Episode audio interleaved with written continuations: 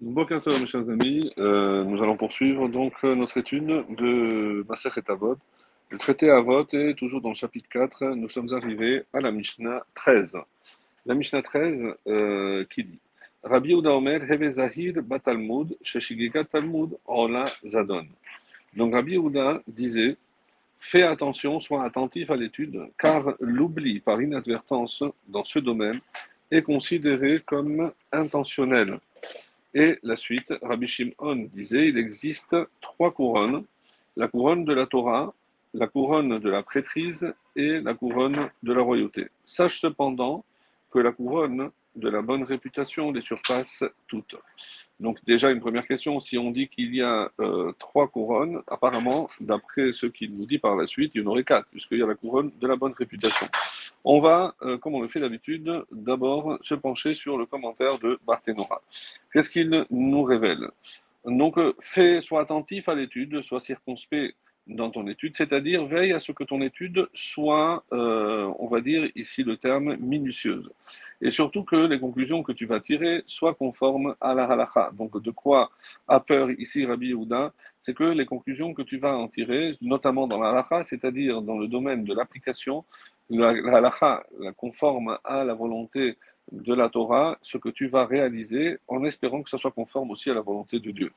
Pourquoi? Parce qu'une erreur commise par inadvertance peut être, doit être considérée comme une faute intentionnelle. Il explique, à savoir que si tu te trompes lors de la délibération, par exemple, d'un jugement, et de ce fait, euh, tu n'as pas été minutieux lors de ton étude, et que par conséquent, tu en viens ainsi à permettre quelque chose d'interdit, eh bien, Akadosh Baruch euh, en tiendra rigueur comme si tu avais agi intentionnellement. Voilà pour la première partie de cette Mishnah. Ensuite, un commentaire très long sur la suite de cette Mishnah. Donc, c'était Rabbi Shimon qui nous a parlé des trois couronnes. Alors, Bartinora d'expliquer. La couronne de la Torah, comme c'est rapporté, il va nous rapporter la preuve dans les versets notamment ici dans Vaïkra, chapitre 19, verset 32, tu honoreras un ancien, et ici le terme ancien, Zaken, désigne ici Zekana Chorma, celui qui a acquis la sagesse. Donc la couronne de la prêtrise, il est écrit aussi dans Vaïkra, au chapitre 21, verset 8, et tu, et tu le sanctifieras, ce qui signifie qu'il sera saint pour toi. Donc ça, c'est par rapport au Kohanim.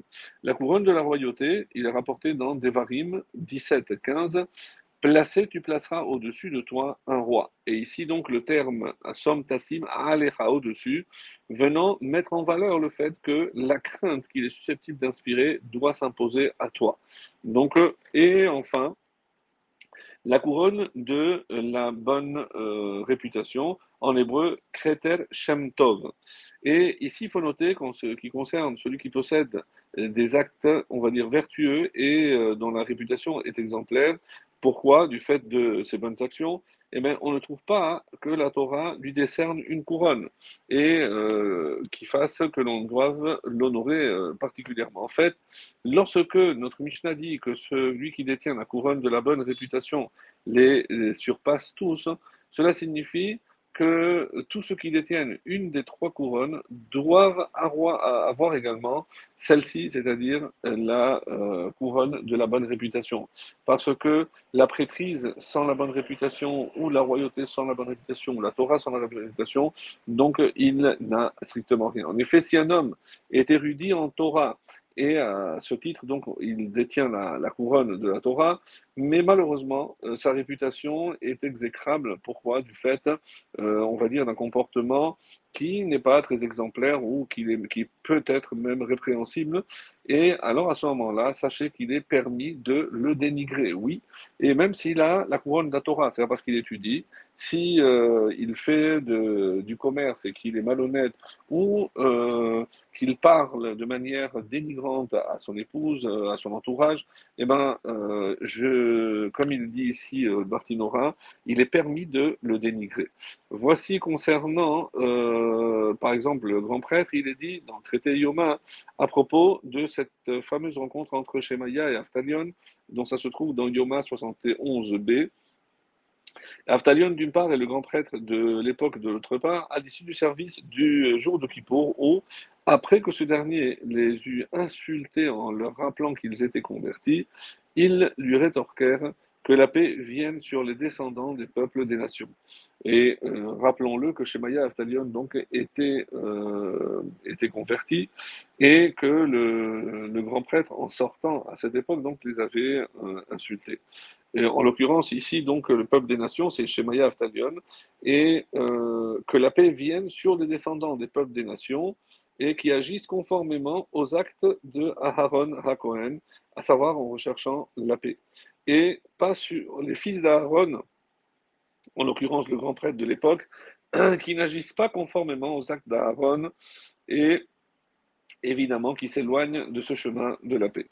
Et il est écrit enfin concernant un roi d'Israël, il est écrit dans Shemot 22-27, euh, et toi, le roi, et pardon, et le roi au sein de ton peuple, tu ne maudiras pas. Et le terme Be'ammecha au sein de ton peuple vient spécifier qu'il ne t'est interdit pardon, de lui manquer de respect que lorsqu'il s'agit, ou lorsqu'il agit plutôt comme euh, sont censés le faire les membres de ton peuple, à savoir conformément à la volonté du Créateur. Voilà pour euh, cette Mishnah. On va, on, fait, on va voir ce que Midrash Shmuel rajoute à ce commentaire. Et euh, Rabbi Houda sous-entend que celui qui ne révise pas suffisamment ce qu'il a appris, eh ben, il sera tenu responsable de son oubli. Et c'est pour ça qu'il écrit comme s'il avait délibérément chassé ses connaissances de son esprit. D'où l'importance, euh, mes chers amis, donc, de réviser constamment, même tout ce qu'on étudie.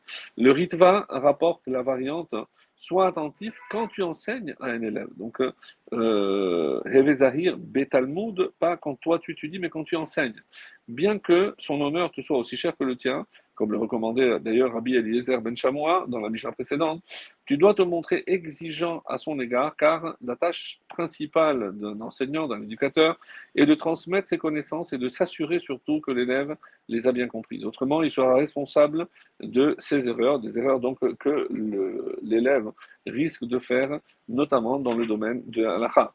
Et par rapport aux trois couronnes, Voici ce que nous rajoute le Midrash Moed. La formulation de la Mishnah pose problème, car Rabbi Shimon commence par déclarer qu'il y a trois couronnes, puis il énumère quatre. Donc la question que nous avions posée lors de la lecture de la Mishnah. Et en vérité, son enseignement doit être compris de la manière suivante. Il y a trois couronnes qui ne peuvent être acquises sans la quatrième, la couronne du renom, c'est-à-dire le désir profond d'acquérir une bonne réputation, un peu dans le sens où euh, aller Barthénora, si on a une des trois couronnes, mais qui n'est pas accompagnée de la bonne réputation, c'est comme si on n'avait rien du tout. Donc l'obligation d'honorer celui qui possède la couronne de la Torah, ou la couronne de la prêtrise, ou la couronne de la royauté, est écrite dans la Torah. Et les versets, nous les avons déjà cités dans le commentaire de Barthénora. Celle d'honorer un homme qui a acquis une bonne réputation par sa conduite exemplaire est encore plus importante, même si elle n'est pas clairement marquée dans la Torah. Car un sage, un Cohen ou un roi qui ont un mauvais renom ne sont pas dignes de respect. Excellente journée.